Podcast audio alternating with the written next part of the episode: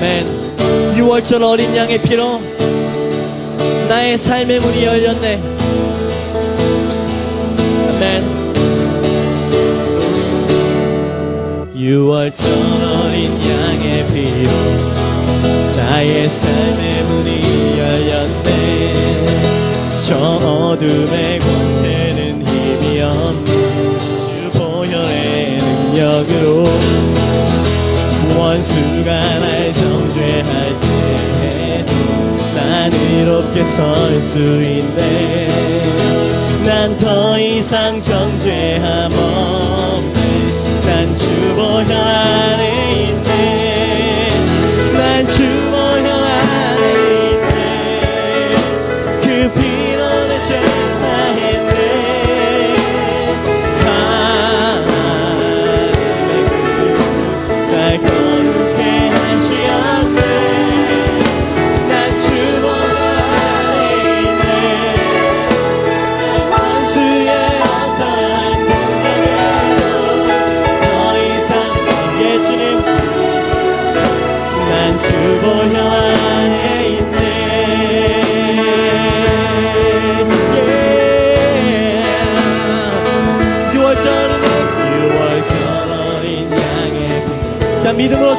하며 찬양합니다.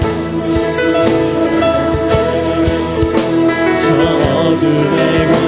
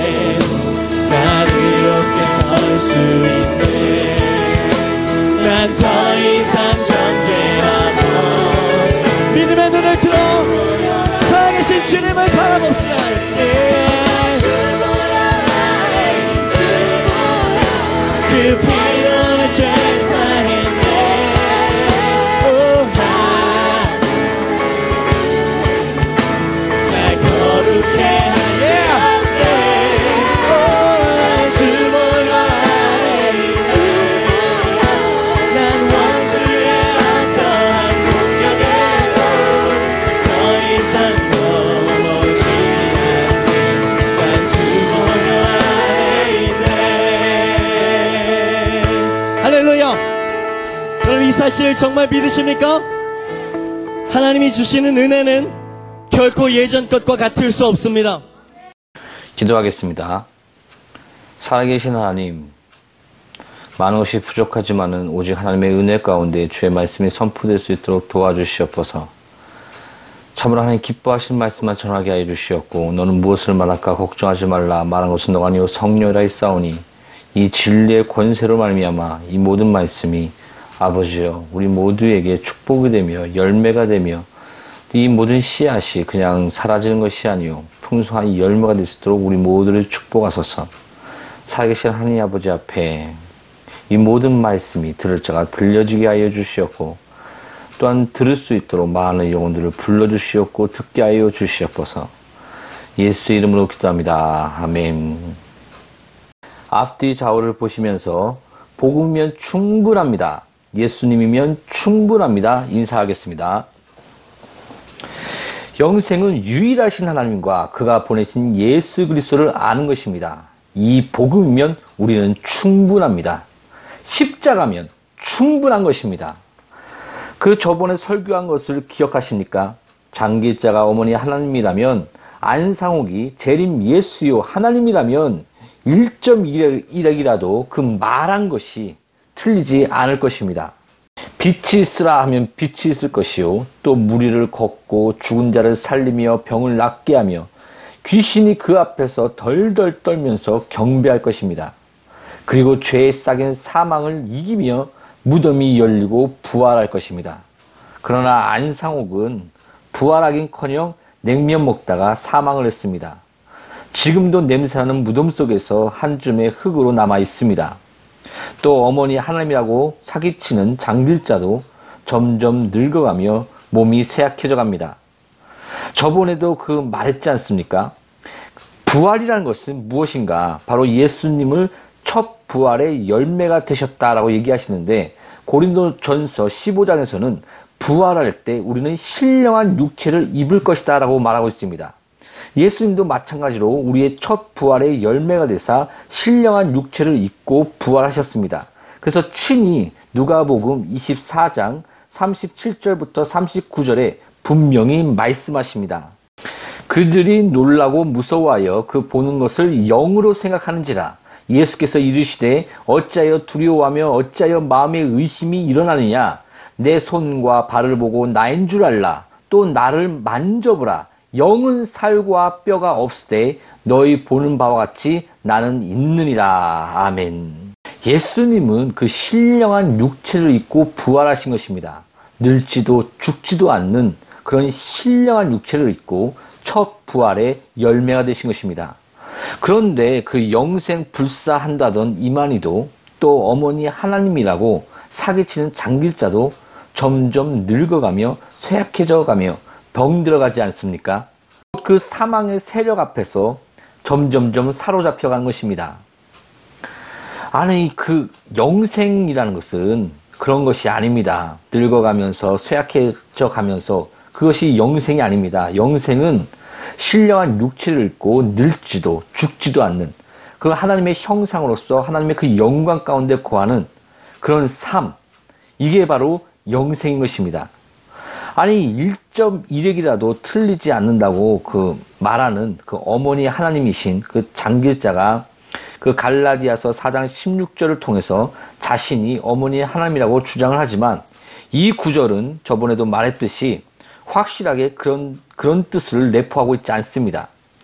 현대인의 성경은 아주 친절하게 의역하여 이것을 번역하고 있는데 보면은 그러나 하늘의 예루살렘은 자유인이었던 사라를 의미하며 이 그 예루살렘은 우리 모두의 어머니이기도 합니다라고 번역했습니다.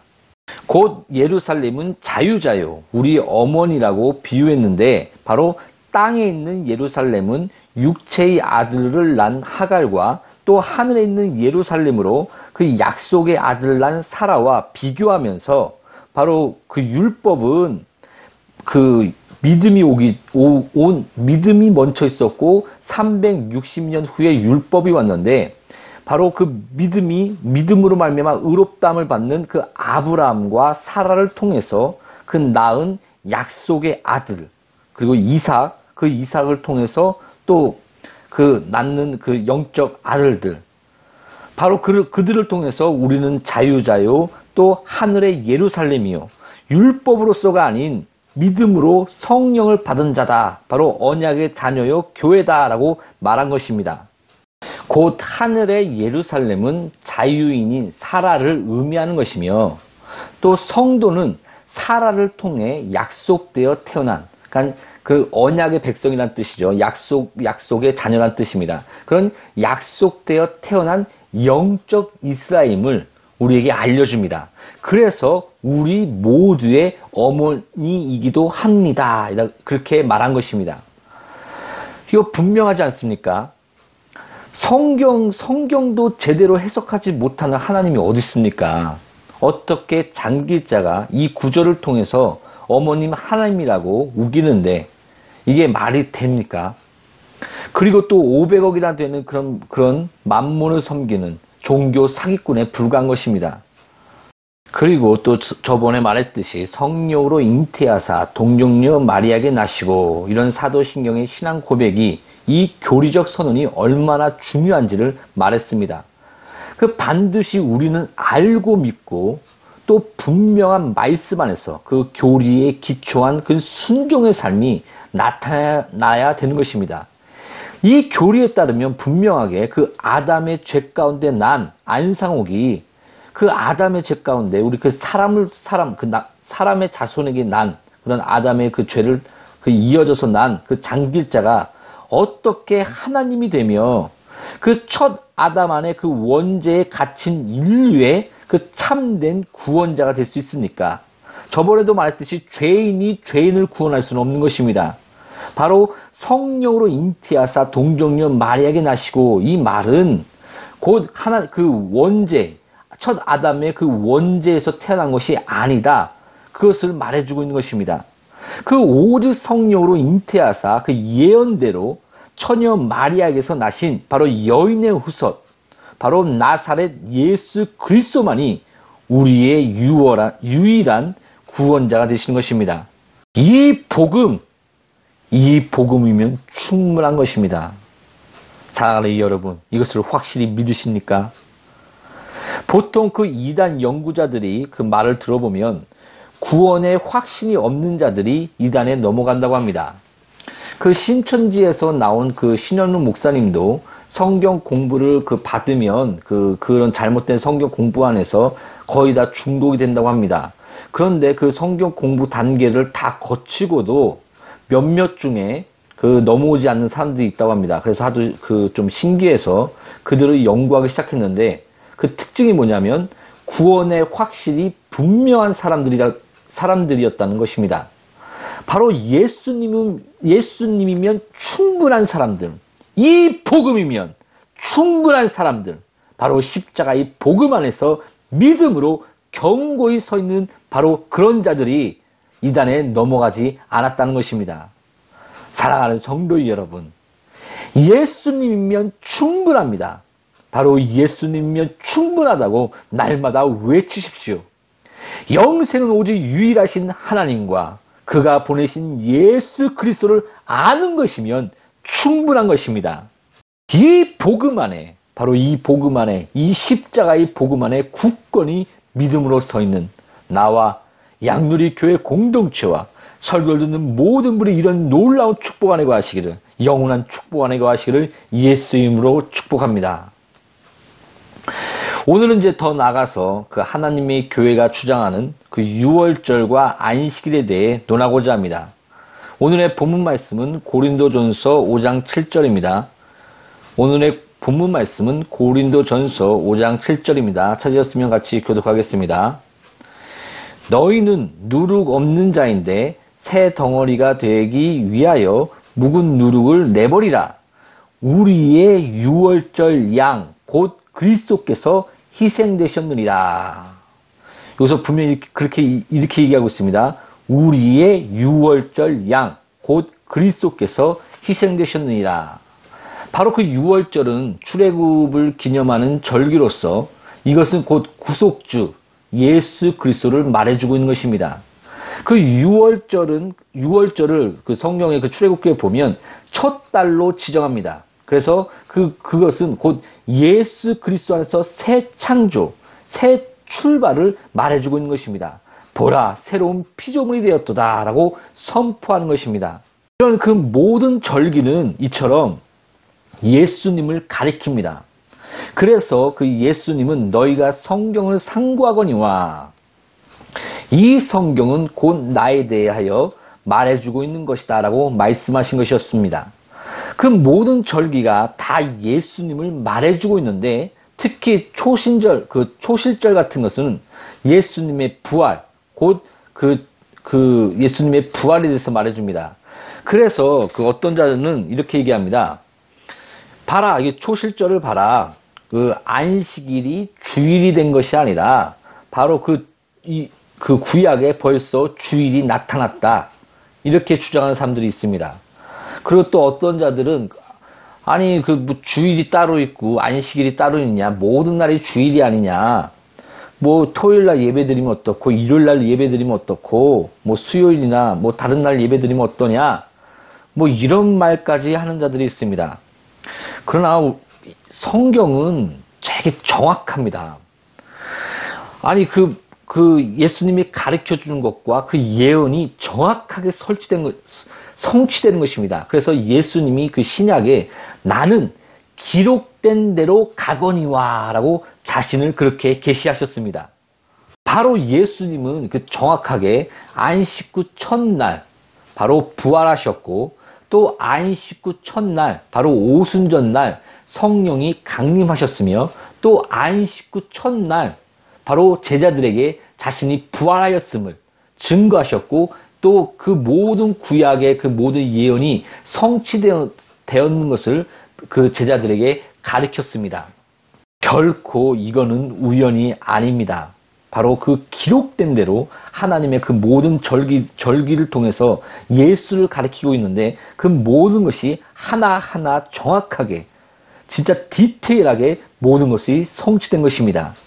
그 두 가지 주장에 대해서 그 주일이 먼저 그 구약의 그 초신, 초신절을 얘기하면서 주, 구약의 주일이 먼저 나타났다. 안식일이 주일이 된 것이 아니라 주일 자체가 구약에 예언되었고 그것이 그, 그 신약에 와서 그 나타난 것이다. 이렇게 주장하는 사람이 있고 또는 모든 날이 주의 날인데 뭐 안식일이건 주, 그 뭐야 그 안식일이건 주일이건 뭐 그렇게 따지지 않는 그리고 또 안식일이 주일이 된 것이 아니다. 그 구약의 모든 것은 그 율법은 그 사라지고 예수 그 예수 그리스도만 나, 그 높이면서 모든 날이 주일 주일이다 이렇게 주장하는 그 두 부류가 있습니다. 그러나 정통적인 그 개혁주의 그 신학에서는 안식일이 주일 주일이 되었다 이 부분에 대해서 그 말해주고 있고 또 청교도들도 이것을 철저히 지킴으로써 자기 신앙을 신앙을 그 나, 이끌어 나갔습니다. 이런 그 성, 성경 안에서의 그런 침례를 받는 것, 또 성찬식, 그 신약 안에서 나타난 것이 성찬식 아닙니까? 그리고 또 침례를 예수의 이름으로 두 가지를 하나 예수님께서 말씀하셨는데 내 이름으로 기도하라. 그리고 또 하나가 자기 자신의 그 이름을 건 것이 하나가 바로 침례였습니다. 이런 그 형식들은 내용을 담는 그 그릇입니다. 우리가 그 선물을 줄 때 그 선물을 담는 그릇과 그것이 아름답게 이렇게 쌓아서 주듯이 그런 모든 침례나 이런 또 주의를 지키는 매일 주의를 지켜 하나님께 예배를 드리며 말씀을 공급받는 이런 모든 하나하나가 하나님의 그 성리와 경륜 안에서 그 역사를 통해서 아름답게 성취해, 성취해 나갔던 것입니다. 그 첫 번째 주장은 그 초신, 초실절을 얘기하면서 그 주일 자체가 주일 자체가 구약에 있었고 그 주일이 그 신약에서 나타난 것이다. 뭐 안식일이 주일이 된 것이 아니라 주일 자체가 있었다. 이렇게 주장하는 것은 그러니까 이게 모순점이 뭐냐면 구약의 모든 것은 다 예수 그리스도를 나타냅니다. 그 그리고 모든 절기절기 하나마다 다 예수 그리스도를 가리키고 있습니다. 그리고 또 안식일도 마찬가지입니다. 히브리서의 영원한 안식 그것은 바로 예수 그리스도를 말해주고 있는 것을 히브리서에 아주 잘 말해줍니다.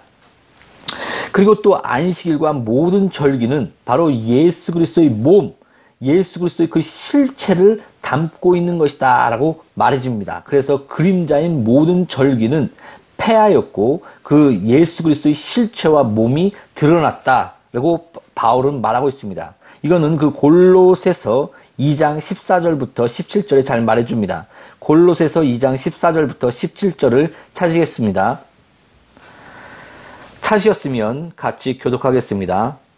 우리를 거스르고 불리하게 하는 법조문으로 쓴 증서를 지우시고 제하여 버리사 십자가에 못 박으시고 통치자들과 권세들을 무력하여 드러내어 구경거리로 삼으시고 십자가로 그, 그들을 이기셨느니라. 그러므로 먹고 마시는 것과 절기나 초하루나 안식일을 이유, 그 안식일을 이유로 누구든지 너희를 비판하지 못하게 하라. 이것들은 장래 일의 그림자이나 몸은 그리스도의 것이니라. 아멘. 이처럼 그 모든 절기는 예수 그리스도의 실체를 담고 있는 그림자입니다. 6월절도 아까 말했듯이 그 오늘 본문 말씀처럼 그리스도를 가리키고 있습니다. 그 실체가 왔으니 바로 초등 학문인 그 율법 안에 있는 그 모든 것들이 그 폐하여졌다라고 말하고 있는 것입니다. 우리 모두는 그리스도의 율법 안에서 자유의 영, 성령의 인도를 받는 자들입니다. 그 자유 안에서 진리에 참된 자유 안에서 약속의 자녀로서 믿음으로 예수 안, 예수 안에서 그 실체 안에 거하는 것입니다. 그래서 그 우리는 그, 시, 그 신약을 살펴보면 그 사도의 가르침 위에 교회가 세워졌다고 그 말하는데 그 사도의 그 전, 전, 전승에 따라 바로 안식일이 아닌 그림자가 아닌 주일에 예배를 드렸음은 우리가 알 수가 있습니다.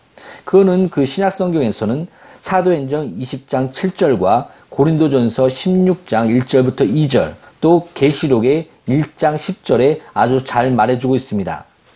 그리고 그 역사적으로도 하나님의 교회는 콘스탄틴에 의해서 안식일로 그 변경되었다고 주장하는데 콘스탄틴이 그 말하기 이전에 그 주일의 예배를 드려, 드려지고 있었습니다. AD 107년에 그 쓰여진 베드로의 후계자로 알려진 안디옥 교회의 감독 이그나티우스의 그 서한 9절에 벌써 구약의 관습인 안식일은 끝나고 주일에 예배해야 하는 그 의미에 대해서 분명히 기록합니다. 또한 그 AD 70에서 80년에 쓰여진 그 바나바 서신 15절에도 분명하게 주일에 그 일요일에 왜 예배해야 하는지에 대해 기록하고 있습니다. 그 외에 여러 초기 문헌들에 대해서 문헌들을 살펴보면 콘스탄틴이나 교황권이 등장하기 훨씬 이전에 초기 교회들의 그 초기 교회들이 주일 예배를 드렸음을 증거해주고 있습니다. 이로 보아 그 하나님의 교회가 그 AD 321년의 그 콘스탄틴이 콘스탄틴을 통해서 그 안식 안식일이 변경됐다는 그 주장은 그, 그 역사적으로 아주 잘못된 해석입니다. 그리고 또 그 하나님의 교회에서 주장하는 것 중에 사도행전 20장 7절에 안식 구 첫날에 우리가 떡을 때려 하여 모였더니라는 그 구절에서의 그 모임을 주일 예배가 아니요 무교절과 오순절 절기 중간에 있는 부활절 절기로 지킨 것을 기록하고 있는 것이다라고 그 그렇게 주장을 합니다. 근데 부활절은 그 무교절이 지난 첫 일요, 일요일이라는 것은 그 우리나 그 하나님의 교회나 같이 이제 똑같이 말하고 있는데 그렇다면 그 사도행전 20장 6절부터 7절에 우리는 무교절 후에 빌립보에서 배로 떠나 닷새 닷새 만에 드로아에 있는 그, 그들에게 가서 이래를 머무니라. 그리고 안식 구 첫날에 우리가 떡을 때려 하여 모였더니 그러니까는 총 그 닷새와 이래가 지나서 안식 구 첫날에 우리가 떡을 때려 하여 모였더니 바울이 이튿날 떠나고자 하여라고 기록하고 있는 것입니다. 그 또 사도행전 20장 11절에는 올라가 떡을 떼어 먹고 오랫동안 곧 날이 새기까지 이야기하고 떠나니라라는 그 말씀을 종합해서, 종합해서 보면 무교절 후 바울이 드로아를 떠나기까지는 닷새와 이래를 합쳐서 12일이 지났기 때문에 그 사도행전 20장 7절의 모임은 무교, 무교절 후 12일이 지난 어느 일요일의 날의 모임을 우리는 알 수가 있습니다. 그러니 그 하나님의 교회 주장대로 사도행전 20장 7절의 모임이 주일 예배가 아니고 부활절 절기를 지킨 것이라면 이거는 그 어떤 경우에나 6월절이나 무교절 후 7일이 넘어가서는 안 되는 것입니다. 그러니까 그렇기 때문에 그 사도행전 20장 7절의 모임은 무교절 후 12일이 지난 어느 일요일에 모여 주의 만찬을 하고 주의 예배를 드린 것이지 그 7일이 넘지 말아야 되는데 벌써 12일 후에 그 어느 날 안식구 첫날이기 때문에 그것은 그 부활절의 절기를 지켰다는 그 주장은 맞지 않습니다. 그리고 그 사도의 그 정승, 전, 전승에 따라 그의 제자들과 그 역사적으로 살펴봤을 때 아까 AD 70년에서 80년경이나 AD 107, 107년경에 보면 분명하게 그 주일 예배에 지킬 것에 대해서 분명하게 말해줍니다. 그리고 또 그 이 모임이 만약에 그 부활절을 지킨 것이라면 부활절을 맞아 떡을 떼었다는 말이 기록되어 있어야 되는데 아무리 살펴봐도 부활절이라는 증거는 찾을 수가 없습니다. 이거 그 어머니 하나님이라면 어떻게 성경의 모든 이런 것이 틀리면 안 되는 거 아닙니까? 당연한 거 아닙니까? 성경에 없는 것을 억지로 주장하여 그 맞춰버립니다. 이거는 이거는 하나님 어머니라고 말할 수가 없는 것입니다. 명백한 증거 아닙니까? 하나님은 그 1.1핵이라도 그 변하지 아니하시며 그 틀리지 않으시는 그 정확하신 분이십니다. 진리는 변하지 않는 것입니다. 근데 하나님의 어머니라고 주장을 하는데 어떻게 그 성경 하나하나가 다 틀립니까? 아까 그 갈라디아서 4장 26절, 아까 제가 16절이라고 잘못 말했는데, 갈라디아서 4장 26절의 그 말씀도 확실하게 그 예루살렘을 왜 어머니라고 비유했는지 우리가 앞뒤 그 문맥을 살펴보면 우리가 확실히 알 수 있지 않습니까? 그리고 또 아담의 그 원지 안에서 태어난 그 장길자가 어떻게 안한 그 어머니 하나님이 될 수가 있습니까? 그리고 또 종말 예언마다 지금까지 다 틀렸었고, 그럼 모든 것을 이렇게 살펴볼 때 지금까지 또 성경의 그 여러 가지 그 안식일에 대해서 또 6월절에 대해서 우리가 전체적으로 살펴볼 때 성경적으로도 맞지 않고 모든 것이 다 맞지가 않습니다.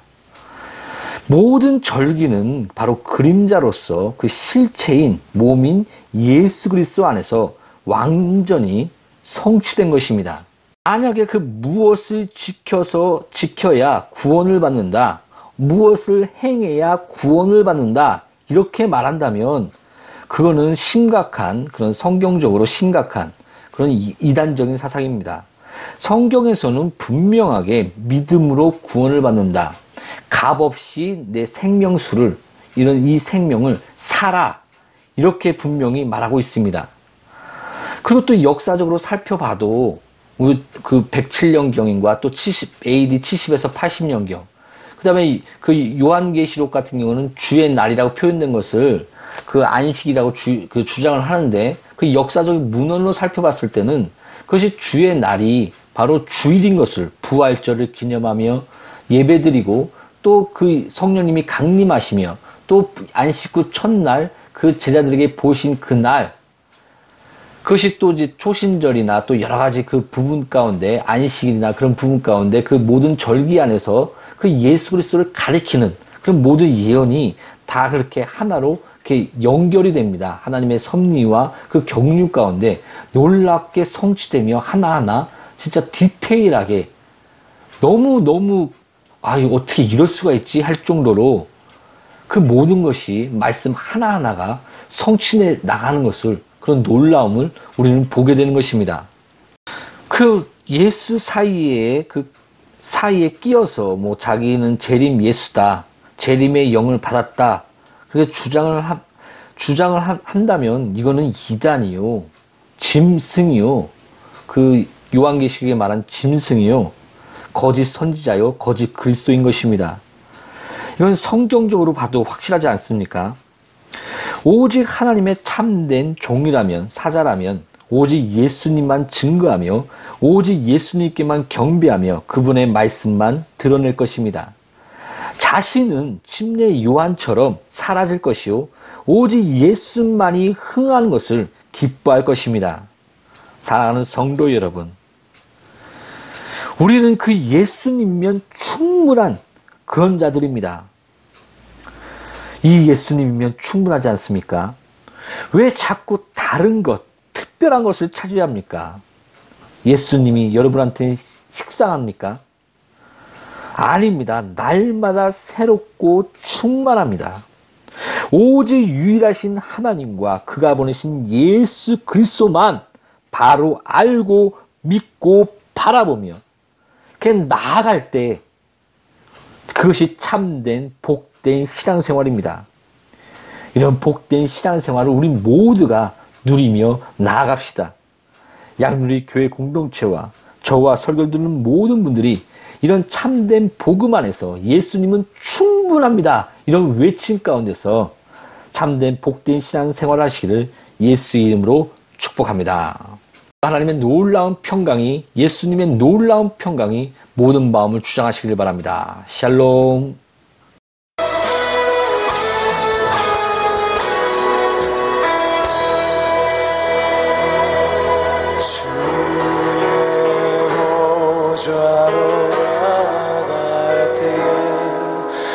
어떻게 나가야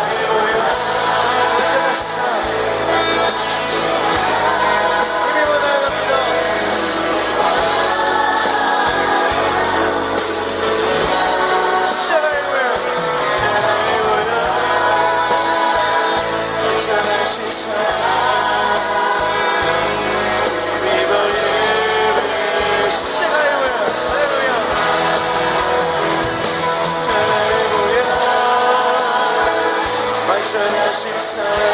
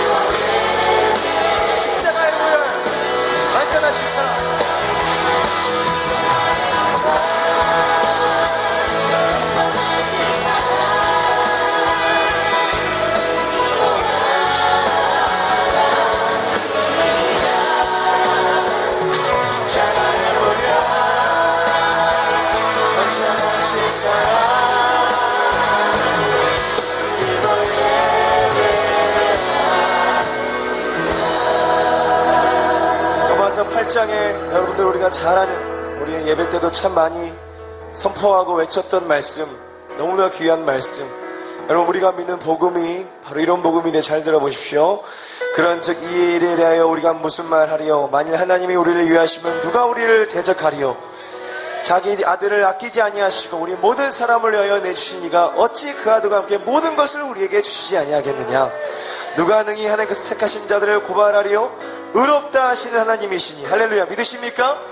의롭다 하신 이는 하나님이시랍니다 의롭다 하다 나, 내가 의롭다라고 칭해준 사람이 내 친구도 아니고 부모도 아니고 목사님도 아니고 전사님도 장로님도 아니고 그 누구도 아닌 하나님이 의롭다 하셨답니다 할렐루야 그렇기 때문에 누가 정죄하리요? 죽으실 뿐 아니라 다시, 다시 살아나시는 예수 그리스도, 예수시니 그는 하나님 분에 계신 자여 우리를 위하여 강구하시는 자시니라 누가 우리를 그리스도의 사랑에서 끊으리요? 환란이나 공고나 박해나 기근이나 적시나 위험이나 칼이랴 내가 확신하노니 사망이나 생명이나 천사, 천사들이나 권세자들이나 현재나 장렬이나 능력이나 높음이나 기품이나 다른 어떤 피조물이라도 할렐루야 다른 어떤 피조물이라도 우리를 우리 주 그리스도 예수 안에 있는 하나님의 사랑에서 어떻게 할 수 없다? 끊을 수 없다라고 복음 로마서에 나와 있습니다. 여러분 이것이 우리가 믿는 복음입니다. 복음입니다. 이게 이게 복음. 내가 잘하고 못하고의 의무를 따라서 나를 아들 삼으시고 때론 나를 종 취급하시고 그게 아니고 나를 버린 자식 취급하시는 그런 게 아니고 그 사랑은 언제나 끊어지지 않 내가 잘하든 못하든 끊어지지 않는 그 사랑이 복음인 것입니다. 그렇기 때문에 뛰는 것입니다. 이 복음 때문에. 이 복음 때문에 체면 차리지, 체면 차릴 수가 없는 것입니다. 할렐루야. 이 복음 때문에 옆 사람 신경 쓰면서 눈물 흘리고 싶은데 눈물도 흘리지 못하는 그런 깍쟁이 같은 신앙 생활을 할 수 없는 것입니다. 이 복음 때문에 뛰어나가는 것입니다. 이 복음 때문에 뭔가 우는 것이고, 이 복음 때문에 심지어 내 목숨까지 바칠 수 있는 신앙의 지경까지 달려가는 것입니다. 할렐루야! 그리고 지금 우리에게는 이 복음을 정확하게 지적으로 동의하고, 지적으로 동의한다면 나의 삶에서 이 복음이 실제가 되는 것입니다. 할렐루야!